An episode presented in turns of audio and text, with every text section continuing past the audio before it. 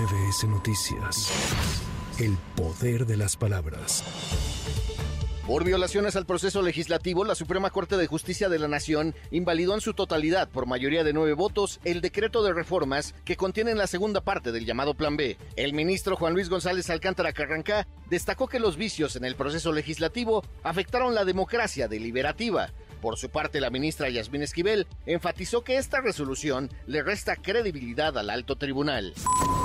El Servicio Meteorológico Nacional informó que una circulación anticiclónica en niveles medios de la atmósfera mantendrá la tercera onda de calor sobre el territorio mexicano, con temperaturas superiores a 45 grados Celsius en Sonora, Coahuila, Nuevo León, Tamaulipas, San Luis Potosí, Veracruz y Tabasco. Por otra parte, se pronostican lluvias puntuales intensas en Chiapas y muy fuertes en Oaxaca, Tabasco, Campeche y Quintana Roo con los objetivos de contribuir a la disminución de la brecha de género en el acceso al crédito y reconocer el rol de las mujeres en el desarrollo del país, el Instituto del Fondo Nacional de la Vivienda para los Trabajadores Infonavit realizó ajustes en las reglas de negocio de todas sus opciones de financiamiento vigentes, dando origen a Mujer Infonavit.